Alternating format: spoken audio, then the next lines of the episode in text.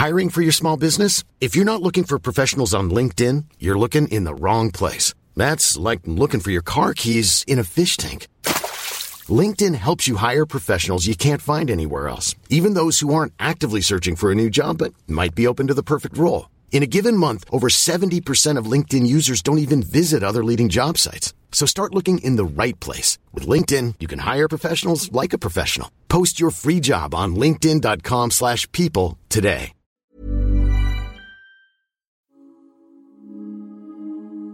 UFOs seem to be invading both our skies and our news outlets like never before. And more people are starting to look up and are wondering who or what might be out there. In 2016, Ryan Sprague introduced the world to countless UFO encounters that had never been made public before.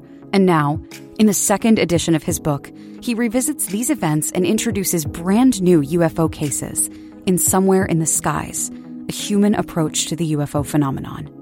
How have these events changed the lives of those involved?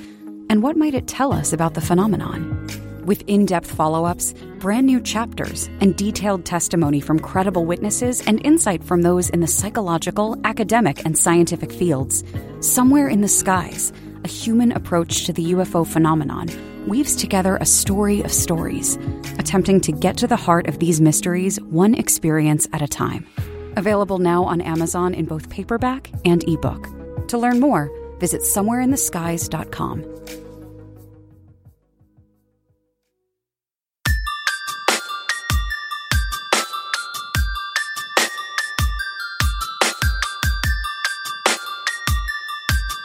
This is Somewhere in the Skies with Ryan Sprague.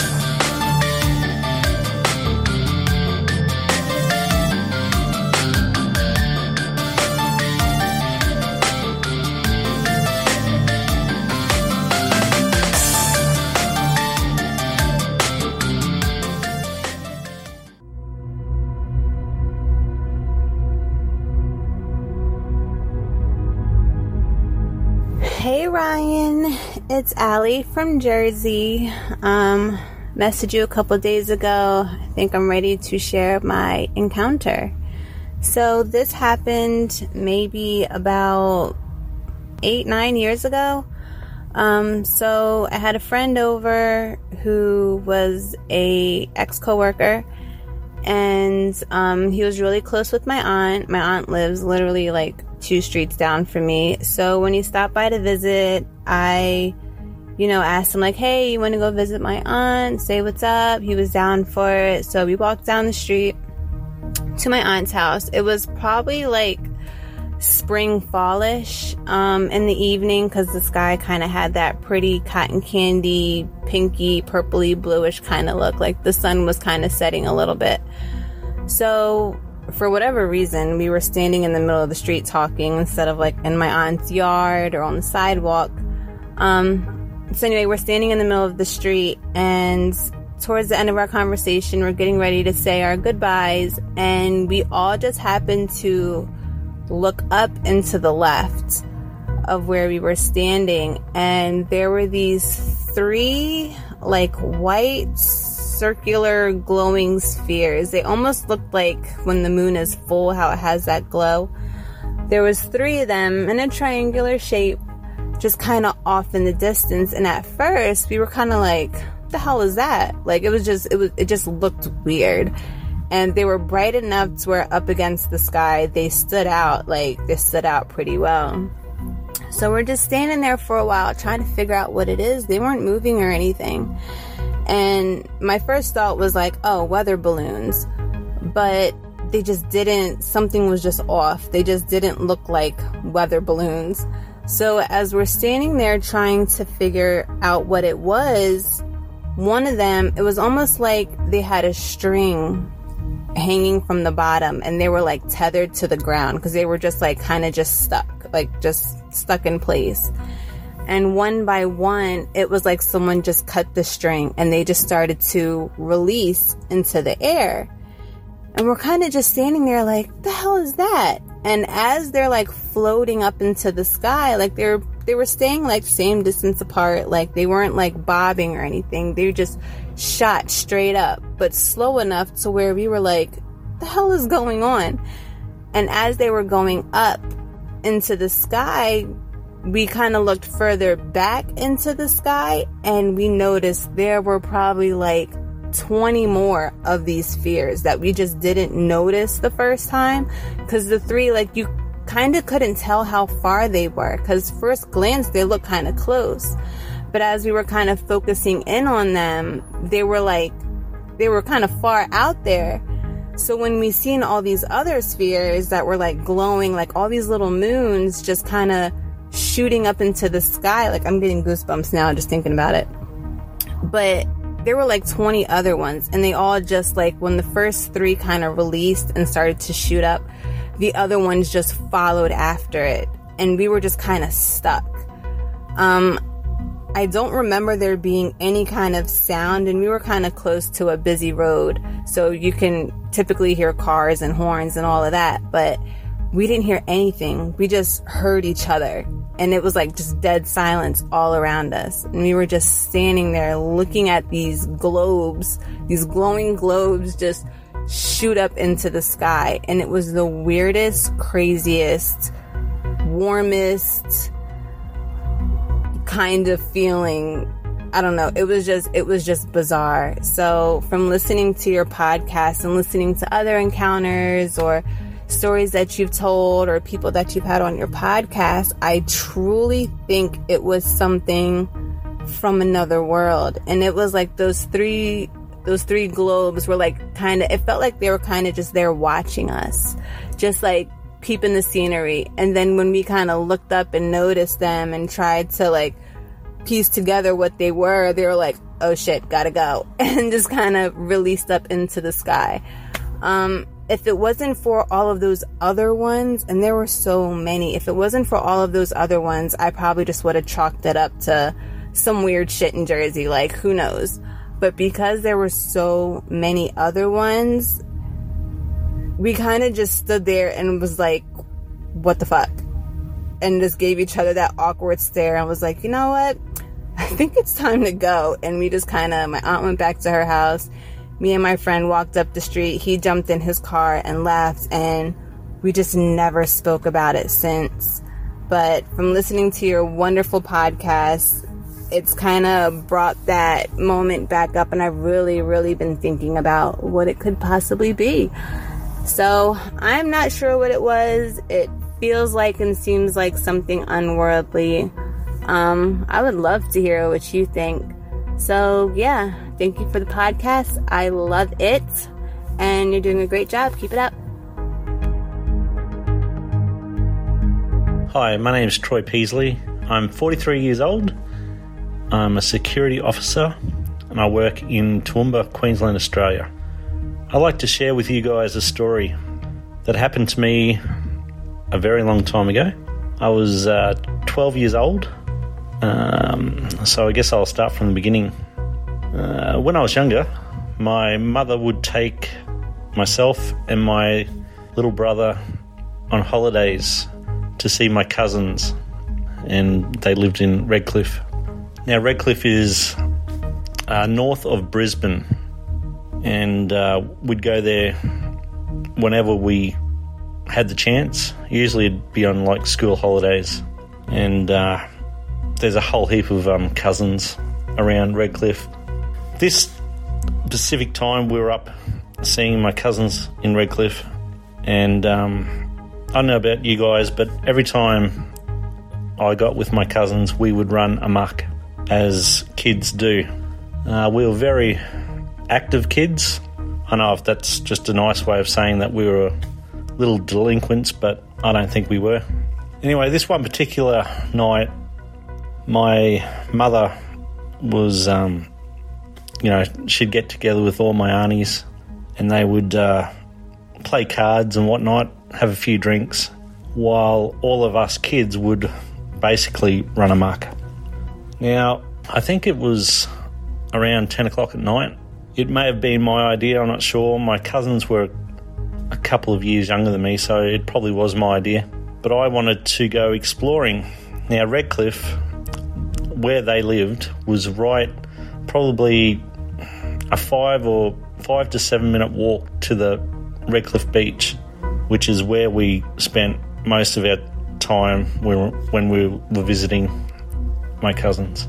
So it was about 10 o'clock at night. My aunties and mum were busy, so I thought, okay, let's go for a little wander.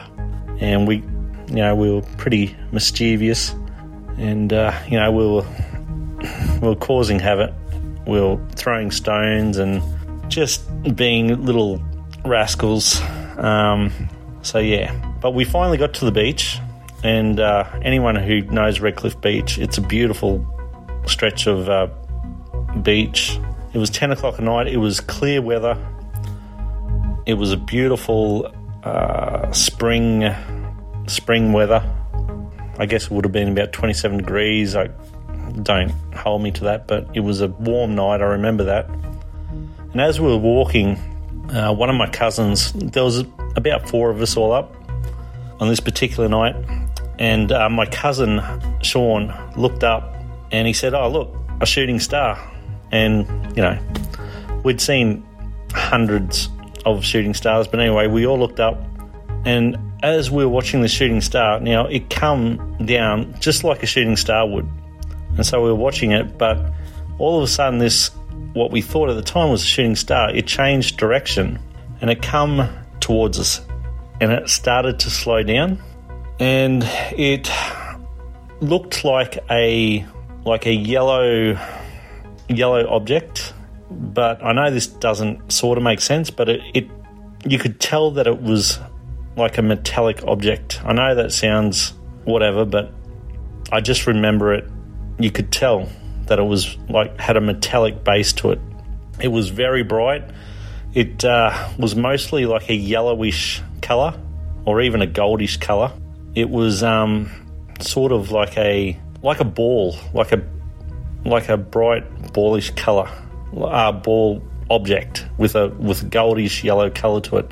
Now, as it started slow, it actually stopped, and it started to rotate in a circular motion, like it started to go around in circles.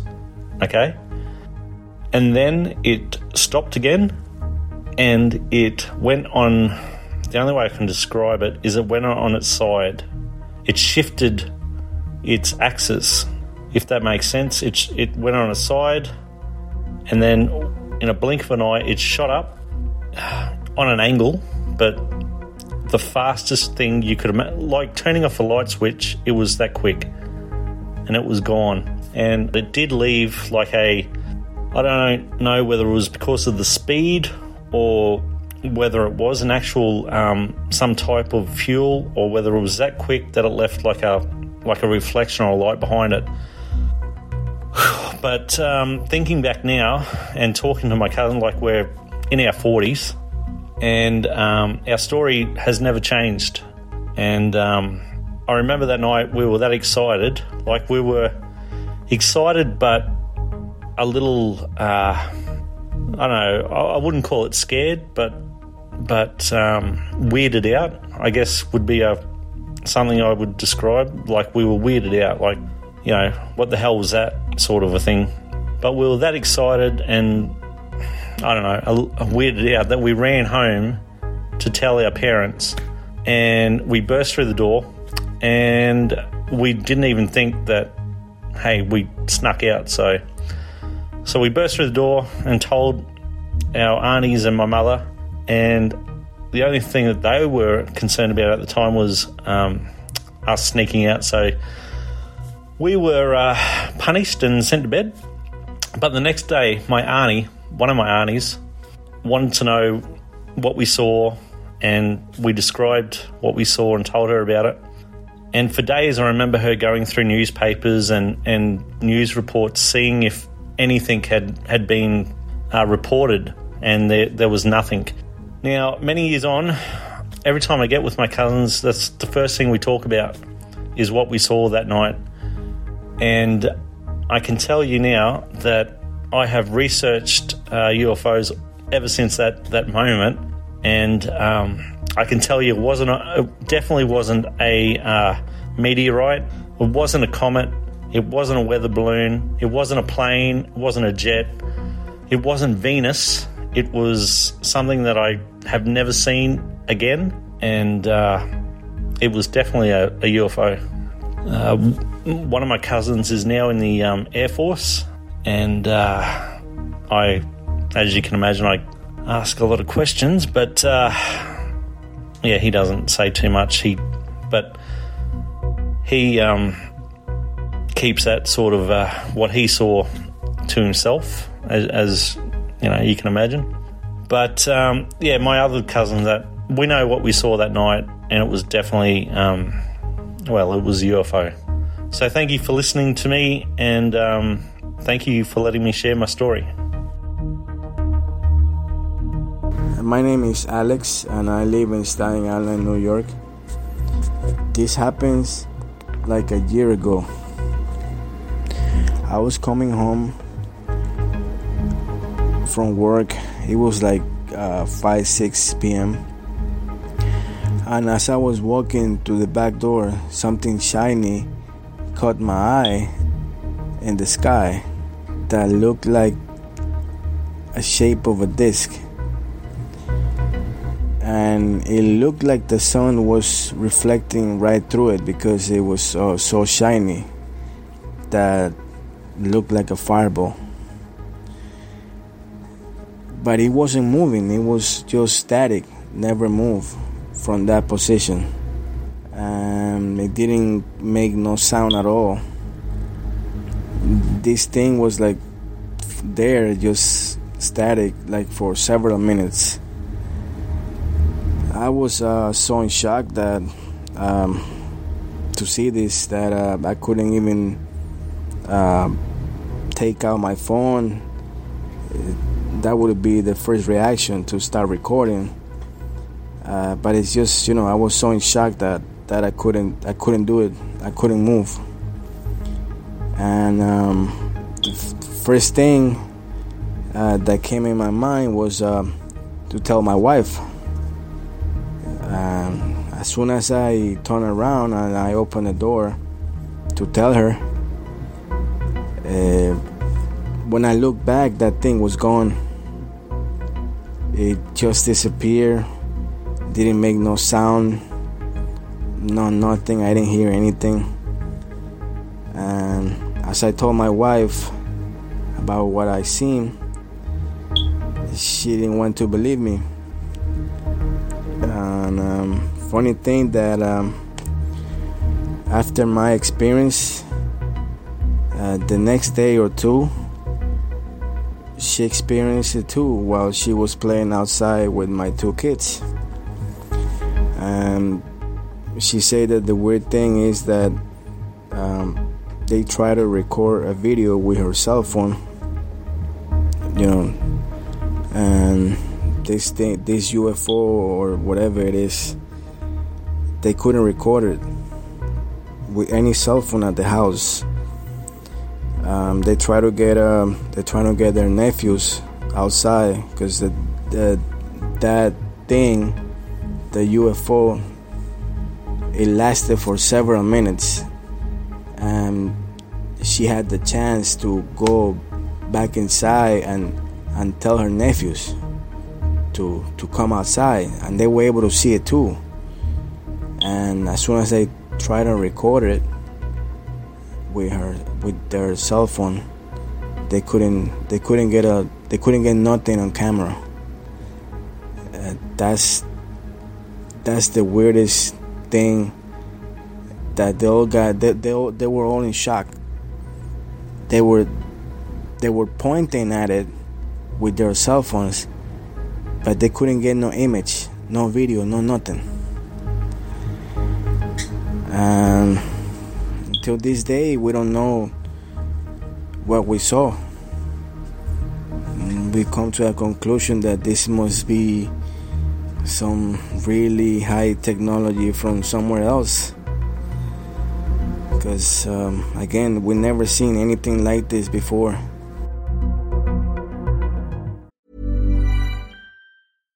If you're looking for plump lips that last, you need to know about Juvederm lip fillers. With Juvederm Volbella XC and Juvederm Ultra XC, your lip look, whether it's subtle or bold, can last up to one full year with optimal treatment and no additional maintenance. Find a licensed specialist and see if it's right for you at juvederm.com today. That's J U V E D E R M.com. Add fullness to lips in adults over 21 with Juvederm Volbella XC or Juvederm Ultra XC. Do not use if you have severe allergies or a history of severe allergic reactions, or if you're allergic to lidocaine or the proteins used in Juvederm. Tell your doctor if you have a history of scarring or taking medicines that decrease the body's immune response or that can prolong bleeding. Common side effects include injection site redness, swelling, pain, tenderness, firmness, lumps, bumps, bruising, discoloration, or itching. As with all fillers, there's a rare risk of unintentional injection into a blood vessel, which can cause vision abnormalities, blindness, stroke, temporary scabs, or scarring. For full important safety information, visit juvederm.com.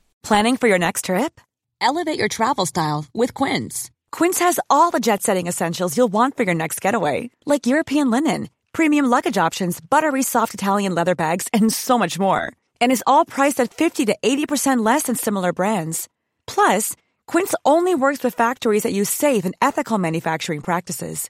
Pack your bags with high-quality essentials you'll be wearing for vacations to come with Quince. Go to quince.com slash pack for free shipping and 365-day returns. Quality sleep is essential. That's why the Sleep Number Smart Bed is designed for your ever-evolving sleep needs. Need a bed that's firmer or softer on either side? Helps you sleep at a comfortable temperature? Sleep Number Smart Beds let you individualize your comfort so you sleep better together. JD Power ranks Sleep Number number 1 in customer satisfaction with mattresses purchased in-store. And now save 40% on the Sleep Number limited edition Smart Bed for a limited time. For JD Power 2023 award information, visit jdpower.com/awards. Only at Sleep Number stores or sleepnumber.com. Hi, my name's uh, Daniel Custer. Most people call me Dan. Um, I'm just recording a uh, recording about my UFO sighting that I had back in 1993. Um, it was also witnessed by myself and my parents. Um, it occurred in a little town, approximately 65 kilometres or about 40 miles southwest of Sydney, Australia. Um, I have previously reported it to MUFON. Um, it was investigated actually by the National Director for MUFON Australia and New Zealand, who just by chance happened to have grown up in the same little town that I grew up in, um, just on the outskirts of Sydney. And um, he actually had a UFO sighting there himself in the 70s. Um, my sighting was in 1993. Um, it occurred on, on, the 6th of April 1993. Um, it was so 27 and a half years ago. And even though it was a long time ago, I, I did write down um, the events of the sighting not long after, just so I would have a, a record of, of it for myself because it was an extraordinary event and I know how time fades memory, so I wanted to keep a record of what exactly occurred that night. Um, it's basically the same report that I filed with MUFON years later, and the one I am sharing with you now. So uh, it occurred at approximately just after 9 pm or around 9 pm on this 6th of April 1993. Um, I was sitting in the lounge room of my parents' house watching TV. Uh, my parents were sitting in the back room, the back living room, watching TV in that room. So they were sitting in another room to to me a little bizarre in that I'm, I was sitting there watching TV, wide awake one minute, so this was probably at about maybe I don't know five to nine or something that night, and um, and from one second to the next, I basically just started feeling this overwhelming sense of tiredness and fatigue, like I was about to drop asleep then and there, and um, so that was unusual as I was wide awake one second earlier and I just had this overwhelming feeling of tiredness that I needed to get to bed. And so I went to bed and I was laying in bed. Um, my bedroom faced um, out to the backyard, so I had a window that looked out to the backyard. And my bed was basically below the window, so I was laying in bed on my side facing away from the window. Um, and even though I'd felt this overwhelming sense of tiredness which drove me to bed, um, I was laying there awake for probably 10 or 15 minutes when suddenly I don't know why, but for some reason I I felt this urge to just turn around. Then I turned around and looked out the window, and um, what I saw was basically this craft which was completely soundless. Um, and as I turned around and looked out the window, and um, all I could see was this craft just basically moving from from the house it was just moving from the house over to the backyard as I looked out the window. So I just saw this craft drifting over the backyard. It, it was uh, this silver metallic coloured craft, um, round, typical what you would describe as a flying saucer, I suppose. Um, uh, look, I, I, couldn't believe what I was seeing. Basically, I, I, I recall turning around a couple of times and then looking back out the window because I thought I was seeing things. And um, once I established that I was wide awake and that I wasn't seeing things and this thing was there, I went running out to my parents, um, basically to the kitchen window so my parents were sitting in the living room beside the kitchen, but the room they were sitting in, they had the shutters down so they couldn't see out the window. So I came running out saying basically, look, look, there's something over the backyard and looks like a UFO or something. Come and have a look. You know, like, and my parents came out to the kitchen where I was standing at that point at the kitchen window, and all three of us saw this thing. And um, I remember telling my mum to go and get the camera, but being 1993, you know, we didn't have cell phones or cameras in our pockets or whatever. You know, we basically had a, a camera with, uh, you know, cameras back then took film, so we had a camera, but we didn't have film and we didn't own a video camera. Um, so you know we couldn't photograph this thing, so I you know I wanted to get a closer look at this thing, so I decided to go out to the backyard. Um, I remember my mum saying something along the lines of "Don't go out there, you'll get." You, you might get abducted, you know, and I basically just laughed and kept going and went out to the backyard, and my dad followed me out, and so the two of us were basically standing there in the backyard. And, and just as as I walked out to the backyard, followed by my dad, maybe five or ten seconds later, this thing started to move off slowly. So it just started to slowly fly off. Um, as I said, completely soundless, made no noise whatsoever. Um, was approximately 10 to 15 meters in diameter, so that's maybe 30 to 40 feet in diameter. Probably from bottom to top of the craft, two to three meters high, so what's that, six to eight feet.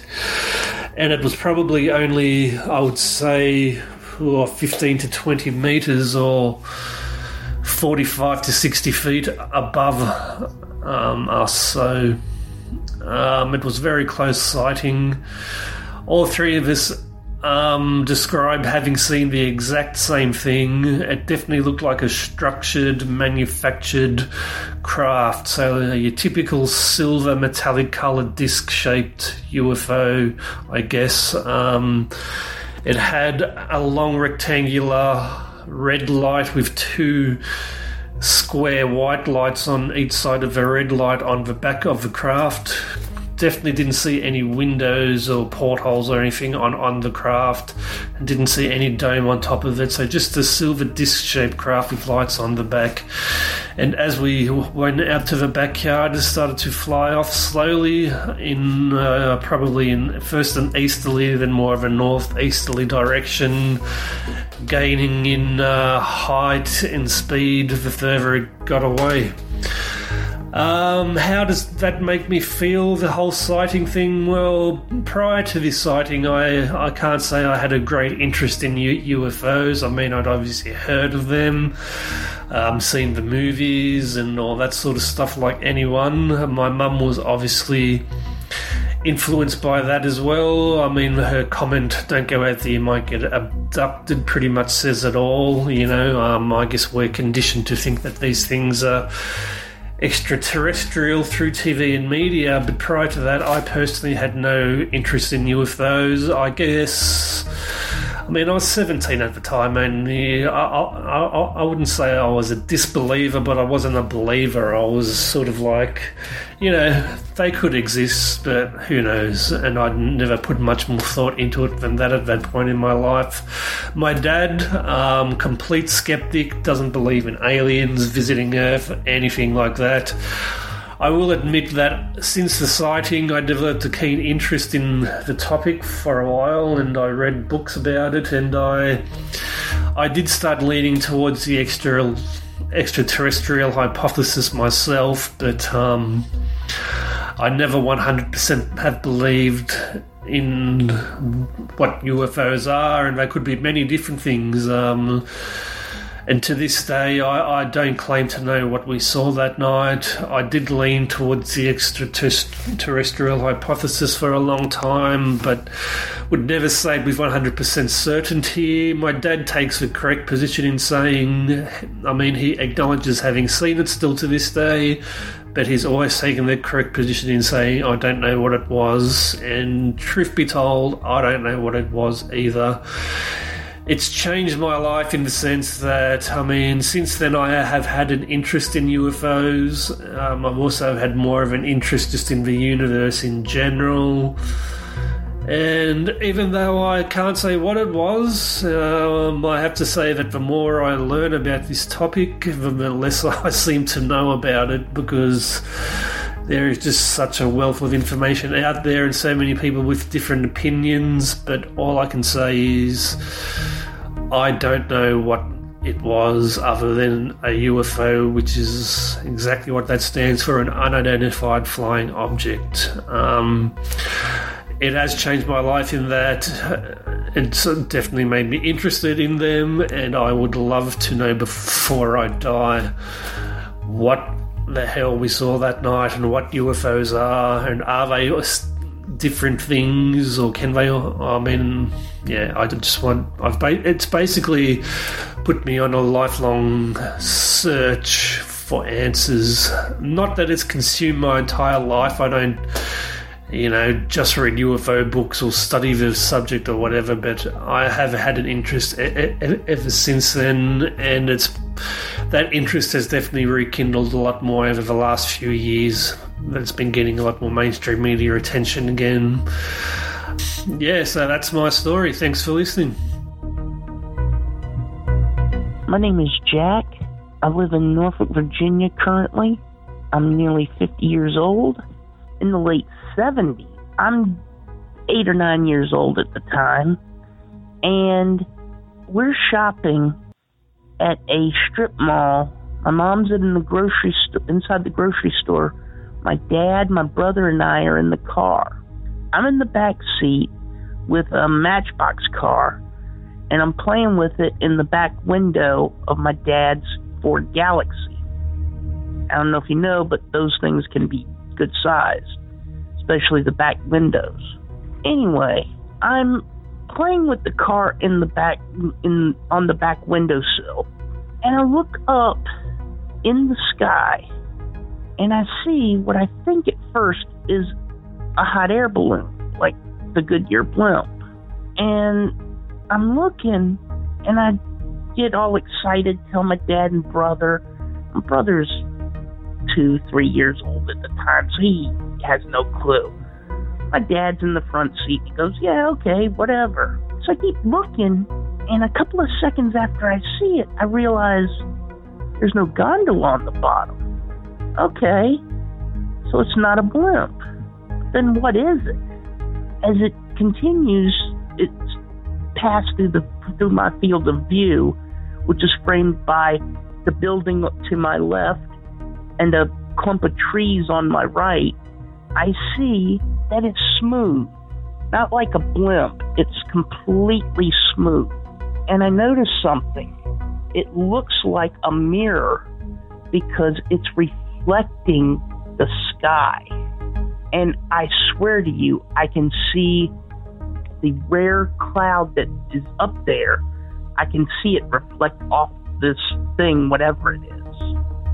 And the thing just keeps going. There's no contrail, there's no anything le- being left behind. So I'm thinking to myself, what is this? And I continue to watch it. I'm just watching this thing. I have no idea what it is. And I continue to watch it. And the only thing that I can compare it to in terms of what I've seen of UFO stuff since this, the closest thing is the, what's his name, the, the New Mexico sheriff, the one that had the encounter in the desert. I can't remember his name or the city he's from at the time. But anyway, it continues across my field of view, and then about halfway through, I see two jets giving chase. They must have been scrambled out of NES Langley or whatever. So I'm continuing to watch this thing happen. And I take a brief look around, and I don't see hardly anybody seeing this. So I continue to look up, and the thing was moving fairly slowly to my knowledge. At the time, it was moving across the sky. And this thing, once I see the jets come into view, it looked like it sped up. That's the only way I can explain it. It looked like it might have sped up. Because by the time the jets get a quarter of the way through, through my field of view, this thing is already starting, getting ready to disappear behind the buildings. And I'm thinking to myself, what is this? And I get all excited. I get hyped up like I've had like 50 things of sugar or something, 50 pieces of candy or something back then. And I'm hype. I'm going, Dad, Dad, did you see what I see? And he's in the front seat. He can't see out the back. So he has no idea what I'm talking about. And he has no interest of getting out of the car to look. And my little brother's in his car seat. So he has no way to know what's going on other than what I'm telling him. And before the before the um airplanes get too far into my field of view, the thing's already gone. Now, a couple of things. First off, it was teardrop shaped. So that the teardrop, the pointed end, is moving forward. It looked absolutely smooth. No seams on it whatsoever. And also, like I said, there was a it felt it looked like it was a mirror finish on the bottom of it. Because it looked like it was reflecting the sky. And for a split second I thought I could see something that would be akin to maybe trying to reflect the sun off of it. But it was just briefly. Most of it was looking like it was trying to reflect sky so it looked like it was trying to blend into the sky. And I have no idea what it is. To this day, I don't know. And the only thing that lends any credence to it for me, that makes me think I saw something, is because I saw the planes give chase. Otherwise, I might have put it out of my mind and forgotten all about it. But when the planes started giving chase, I'm going, I'm seeing something real here. I have no idea what it was. It could be alien, could be man made, something that's still to come, or something that we may never get to find out about. Whatever it was, it was like nothing I've ever seen in the sky. I mean, it looked somewhere between a blimp, a teardrop, and a missile no contrail, no noise except for the planes. This thing did not make a sound. Now, I can speculate for days on what it could be. But bottom line is, I have no clue.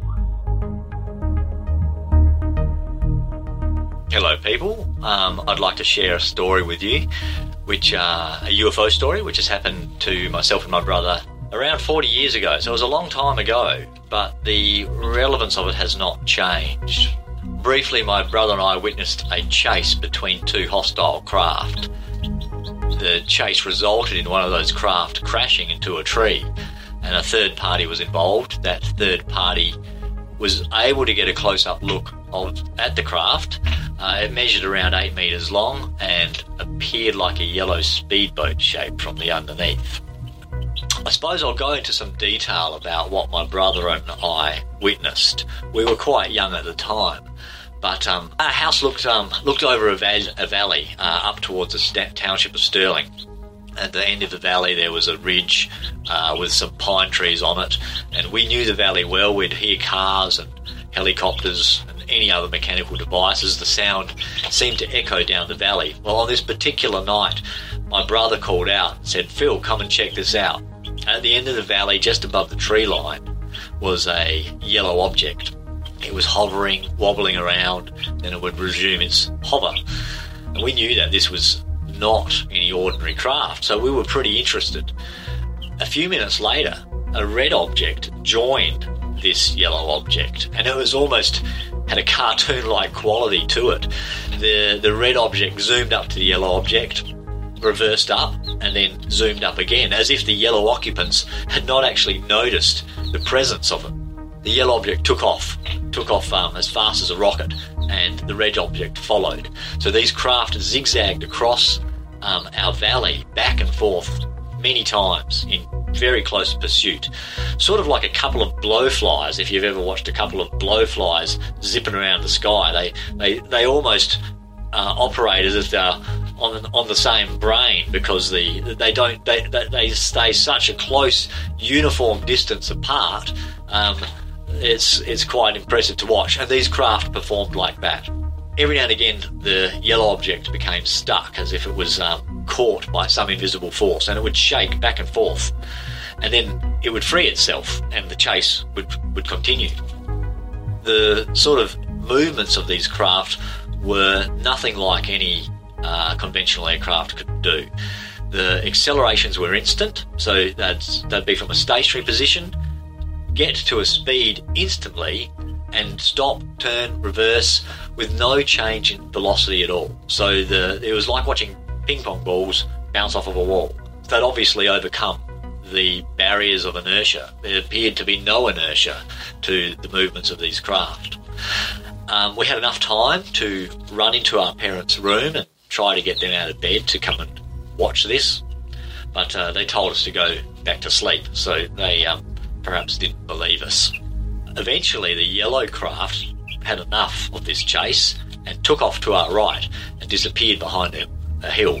Uh, we that was the end of the event. We didn't see any more chasing, and we didn't see any more craft. The um, we waited probably for an hour afterwards to see if they'd reappear, but they didn't. All up, the sighting lasted maybe 15 minutes in total. Now, two days later, uh, the, in the paper, another chap had reported on the same night at the same time uh, hearing a, a loud crash. He ran out the back of his house, shone the torch into a tree, and saw this yellow object wedged some 30 or 40 metres into the upper branches of this tree. He described it as an 8 metre long yellow speedboat shape from the underside.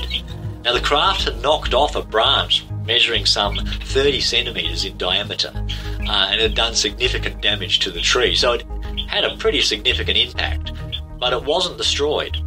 Um, Daryl, the chap who had witnessed this, called the police and they did turn up, but by the time they turned up, the craft had disappeared. But from my brother's perspective and my own perspective, we knew Daryl was telling the truth because we had witnessed the same event on the same night at the same time, and where the craft had disappeared to, from our own vision, was where Daryl lived, which was behind that hill. So we knew that the two events or the two sightings were the same event. So I guess my reason for bringing this out to public is that I'm hoping to bring the conversation, to move the conversation forward beyond the believe it or not stage. Most of the public still seem unconvinced that we are actually being visited, and uh, from my own perspective, uh, well, it's there is no question. These these craft were so far beyond the human inventory, uh, especially during the 1980s when I think the first handheld calculator only came out in 1972 into Australia. So we were still pretty primitive as far as electronic technology went, and these craft performed like nothing that uh, the human inventory had in its possession. So it leaves uh, very little uh, other explanations except to say that these intelligences behind these craft were non human and likely extraterrestrial. So the question is, or the questions which I would like the conversation to pursue is what are they doing here? You know, these are these are important questions. Uh, are they here to help us, or are they here to protect their own interest in the planet? We this is the level of conversation that we need to get to, and we need to move beyond the believe it or not stage. I believe that the conversation is very important. The fact that my brother and I witnessed conflict tells us an enormous amount about the the makeup of the visitors who are doing stuff on Earth if there's conflict that still exists within these extraterrestrial groups, then it's likely that self-interest also exists. And this is this is sort of probably one of the most important parts of the conversation is that a lot of the a lot of the conversation seems to be, or a lot of witnesses seem to think that they're here to help us. Well, it may it may be that these entities are more benevolent than the human race. Uh, after all, we're pretty well like Planet of the Apes. We're a bunch of warring tribes, so there's no no credits to the human species at all. But whether they're here to help us or protect their own interest is really the um, the big question. Uh, I'd hope that you guys consider, uh, from your own experiences, what sort of evidence that um, you've witnessed personally that will add to this story. And I encourage you guys to, to bring it out so that we can begin a conversation because our governments are not, our institutions are letting us down. They, um, you know, they've been in denial as much as uh, most of the, the general public. So, um, thanks for listening, and I hope I'll speak to you again.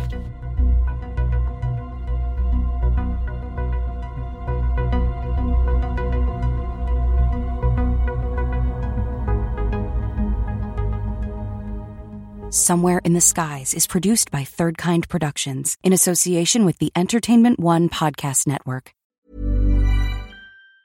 Hey, it's Danny Pellegrino from Everything Iconic. Ready to upgrade your style game without blowing your budget? Check out Quince. They've got all the good stuff shirts and polos, activewear, and fine leather goods, all at 50 to 80% less than other high end brands. And the best part? They're all about safe, ethical, and responsible manufacturing. Get that luxury vibe without the luxury price tag. Hit up quince.com slash upgrade for free shipping and 365 day returns on your next order. That's quince.com slash upgrade. Hey, it's Paige DeSorbo from Giggly Squad. High quality fashion without the price tag. Say hello to Quince. I'm snagging high-end essentials like cozy cashmere sweaters, sleek leather jackets, fine jewelry, and so much more. With Quince being 50 to 80% less than similar brands. And they partner with factories that prioritize safe, ethical, and responsible manufacturing. I love that. Luxury quality within reach. Go to quince.com slash style to get free shipping and 365 day returns on your next order. Quince.com slash style.